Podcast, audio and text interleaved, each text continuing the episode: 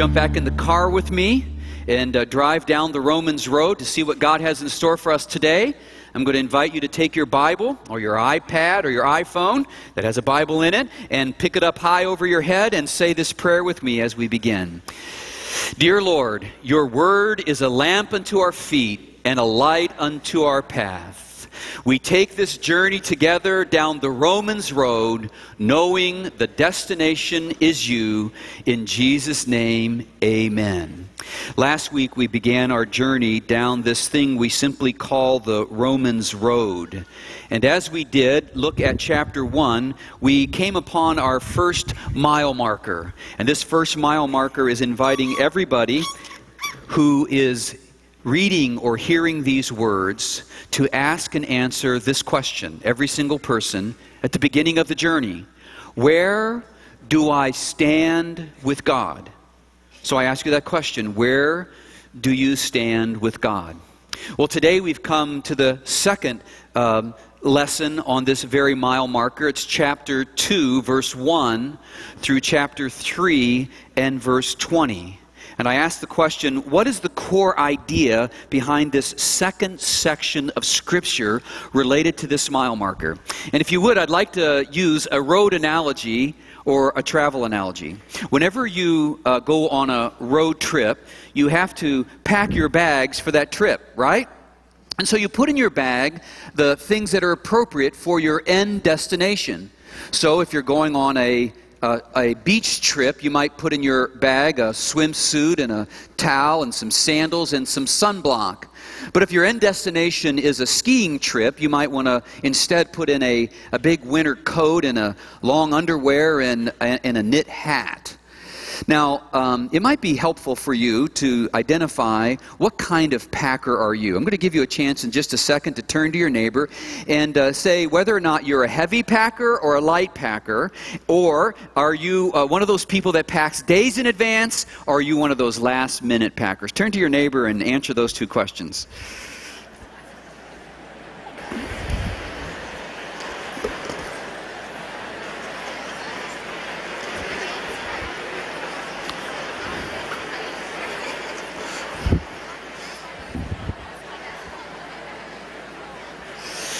Well, I can tell you this that Randy Frazee is a last minute light packer, and my wife is not. Hair dryers, curling irons, and as a result, I almost always get to carry things in my bag that belong to her. And I do it with a smile on my face.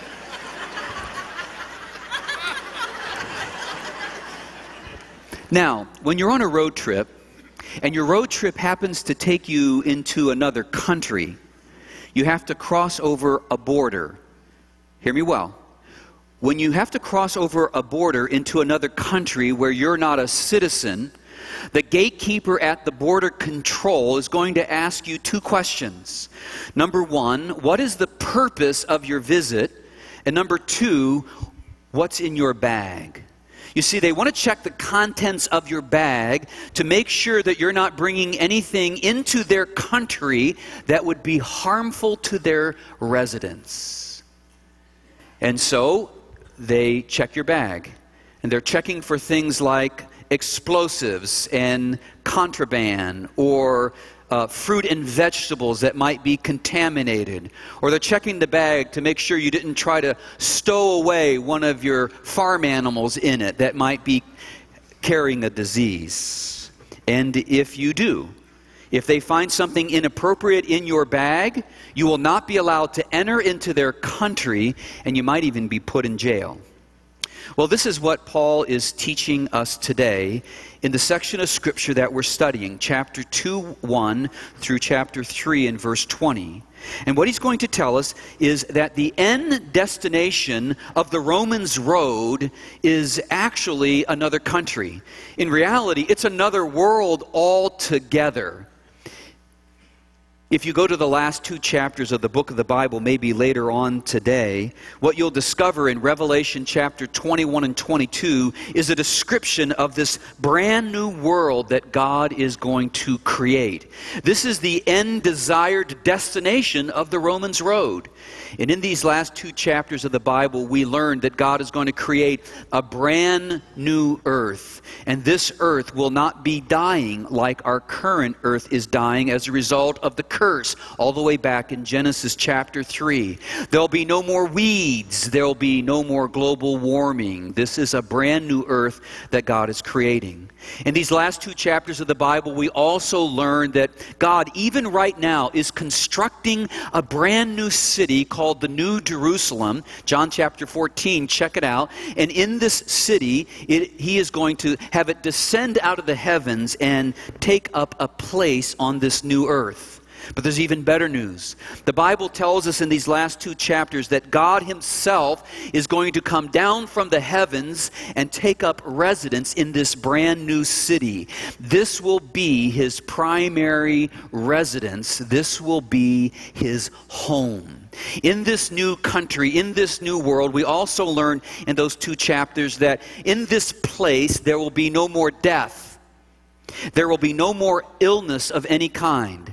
There will be no more tears. There will be no more anger. There will be no more greed. There will be no more selfishness. There will be no more deceit. It will not be allowed. It is a place where all of the residents of this new world, of this new city, will honor and worship God as God.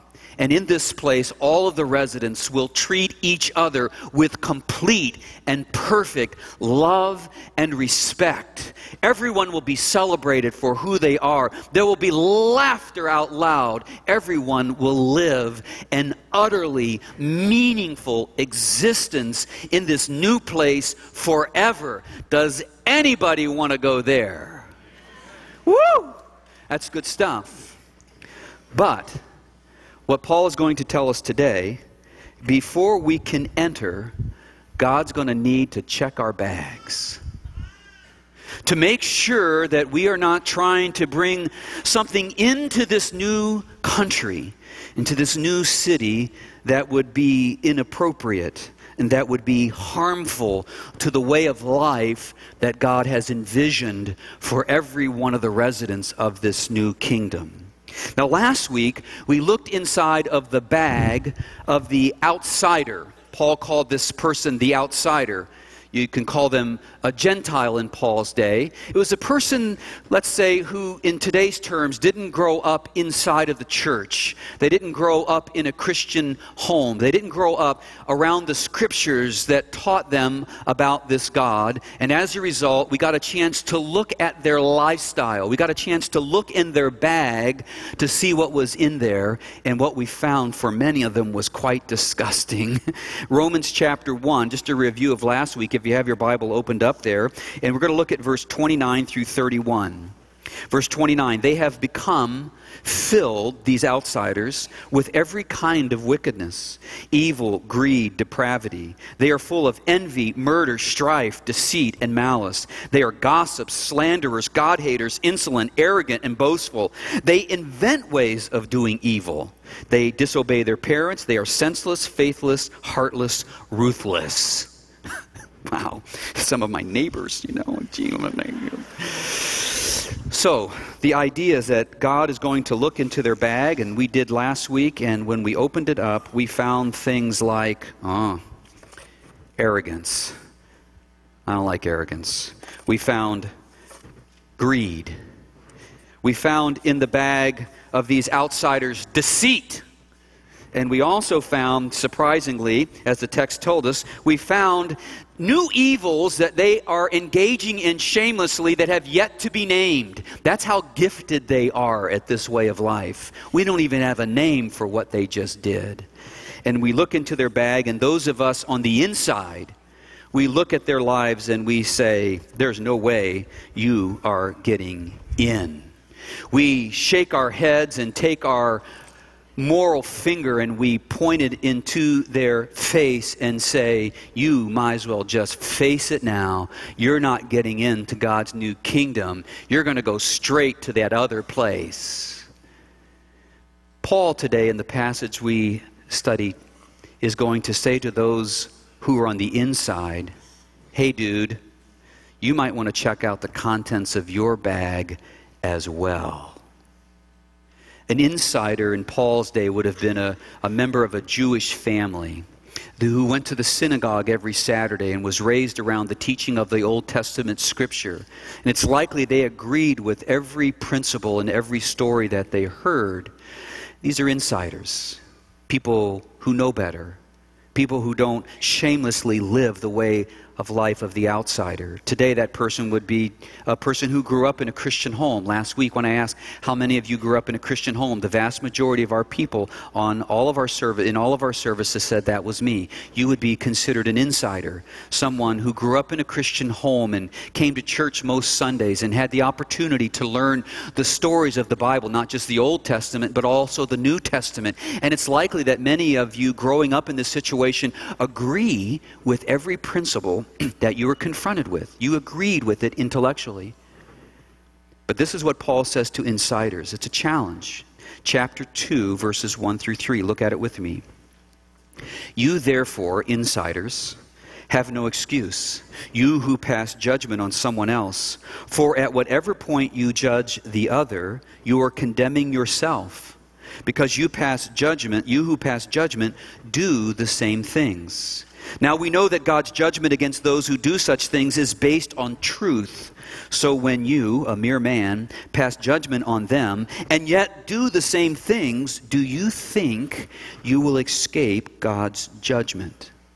Now, the honest and defensive feedback of the insider is okay, I admit it, I've got some junk in my bag, but I have to tell you, it is nowhere near as bad as the junk that we find in the outsider. So go ahead and check my bag. Okay? Well, we will.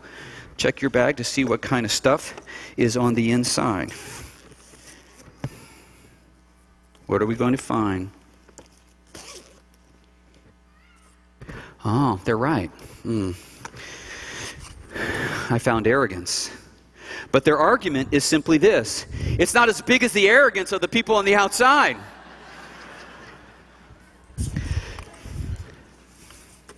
Found some greed. Yeah, yeah, you found a little bit of greed there, but it is not as big as the greed of those on the outside. Found a little deceit. Just a little deceit. It is nowhere near as big as the deceit of those nasty Gentiles. Certainly, God is going to grade on a curve, and at the end of the day, it'll all work out for me. And you know, I have to tell you, that there's a lot of people who think that.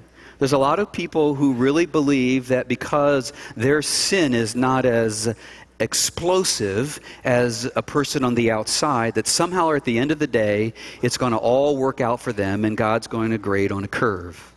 You need just a, you know, just like you needed to get out of high school, just need a C to get out. You know, I don't need an A, I just need a C.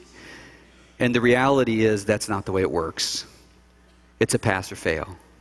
As a matter of fact, you might conclude that the kind of contaminations that exist within your own life may not be as severe as those who live their lives on the outside with no regard to God. But you see, the volume of sin in the bag is not the issue. Let me explain.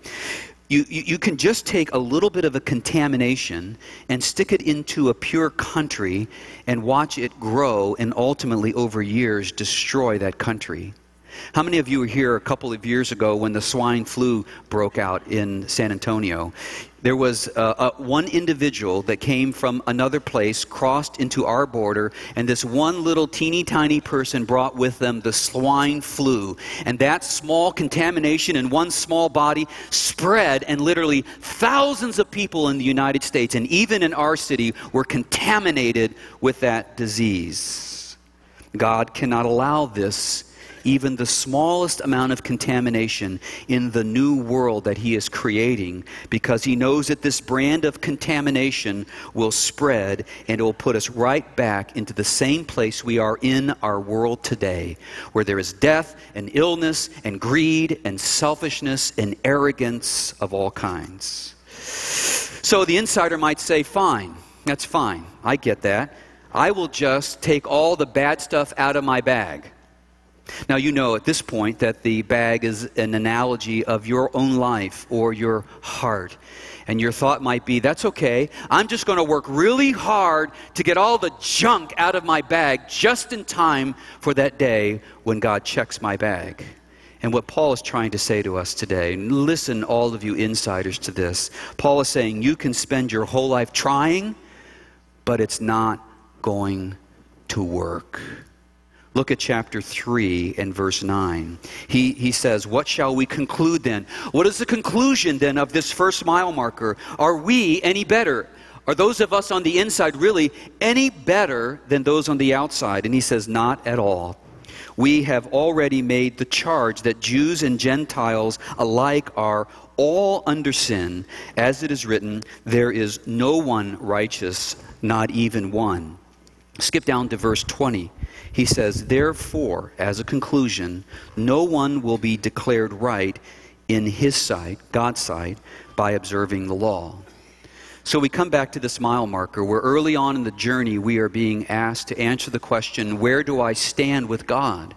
Do I have a right standing with Him? The most important question as you begin this journey. And what Paul is saying to every single person that apart from God, there is no one, outsiders or insiders, who have a right standing with God. There is nobody hearing these words who has the capacity to get all of the junk out of their bag. It just won't work. So much so that Paul is going to tell us in chapter 2 that there is coming a day. There's coming a day at the end of the road where we're going to be, uh, where God's going to check our bags to see what is in them. If the contents of our bags, if the content of our life have anything in them, anything, no matter how big or how small, that is not appropriate for the new community that God is designing, we will not be allowed to enter in the same way we can't enter a country when we have inappropriate things in our bag. I want you to look at chapter 2 and verse 16. It speaks of this day. This will take place on the day when God will judge men's secrets through Jesus Christ, as my gospel declares. What Paul is saying is there is coming a day, and it's going to come uh, after the return of Christ, where every single person who has ever lived will stand on this thing called Judgment Day. It is like a humongous security checkpoint, and all of our bags will be opened up even those secret little compartments where we stowed away some liquids that we didn't think they would check.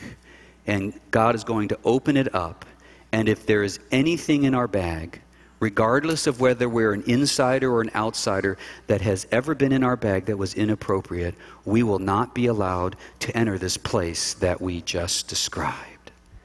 Now, that, my friend, is tough news. But uh, can I give you some good news? Would anybody like some good news after that? Okay, you move off of Judgment Day, Randy, and give me some good news. I want you to hear about Judgment Day, but I've got some good news for you today.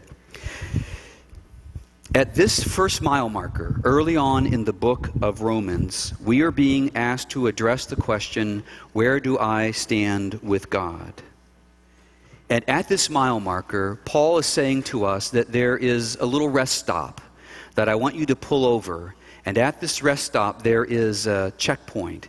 And in this checkpoint, God is going to offer you an opportunity for amnesty.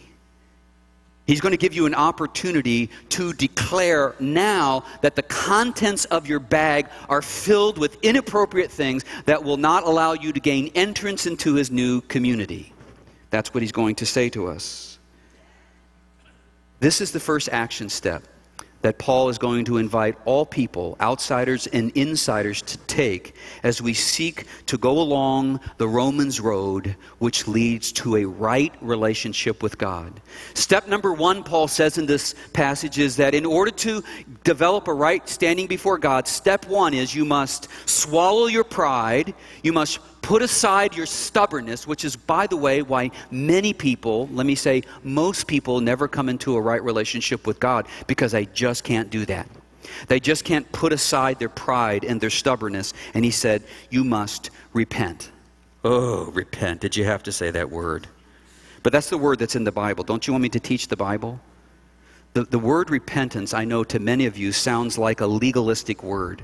The word repentance sounds like a religious word, but in reality, the word repentance is your first step away from religion and your first step toward a relationship with God.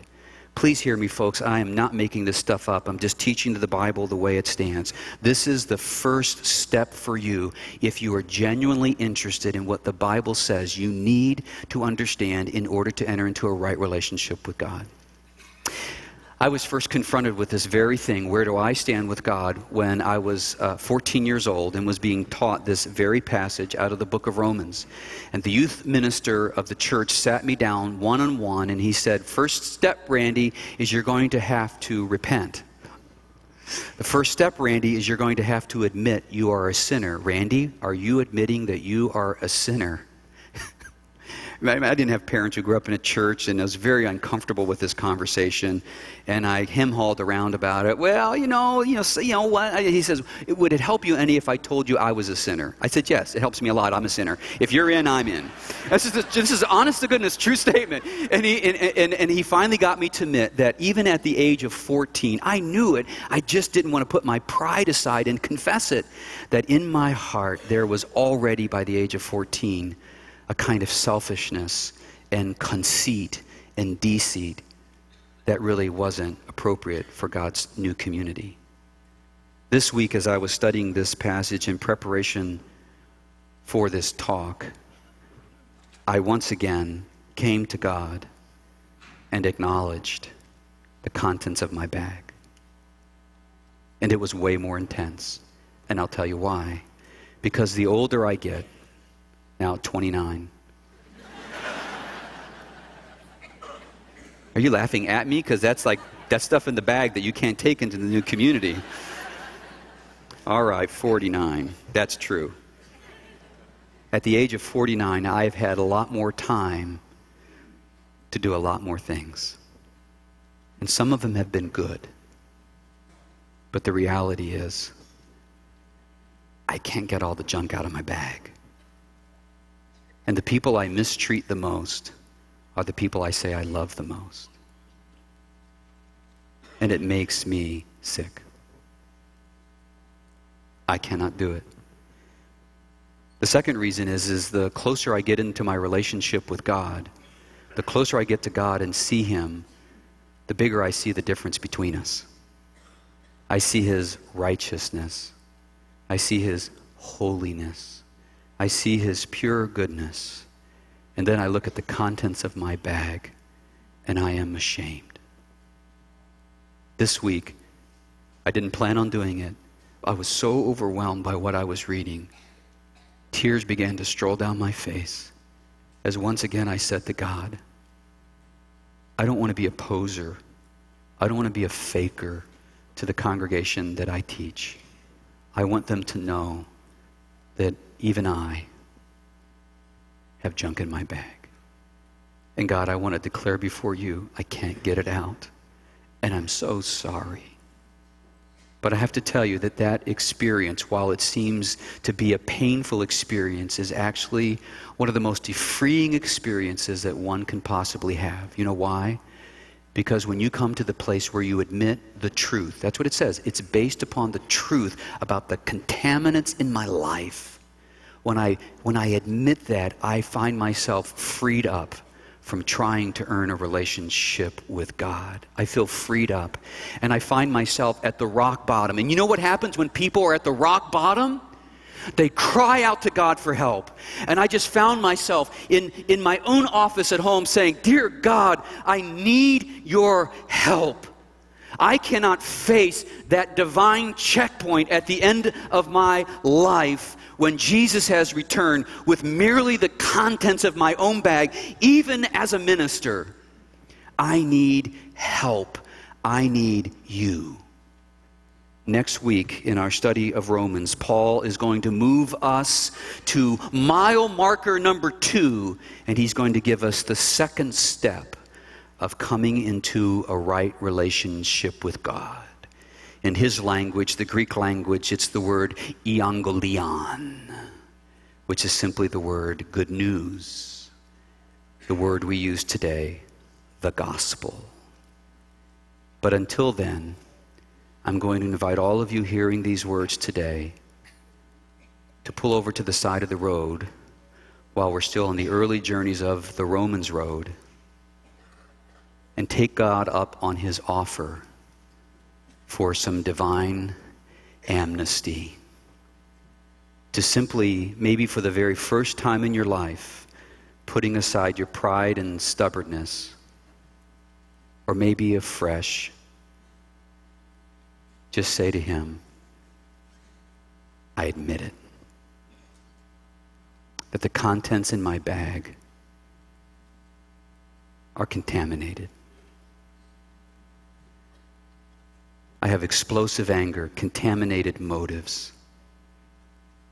And while I'm able to hide it a lot better than a lot of other people who live it shamelessly, the reality is if this is all that I'm relying on at the end of the day, I'm not getting in.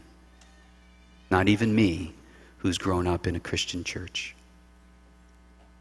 I'm giving you the opportunity today, if you can put aside your pride and your stubbornness, to just simply confess to God.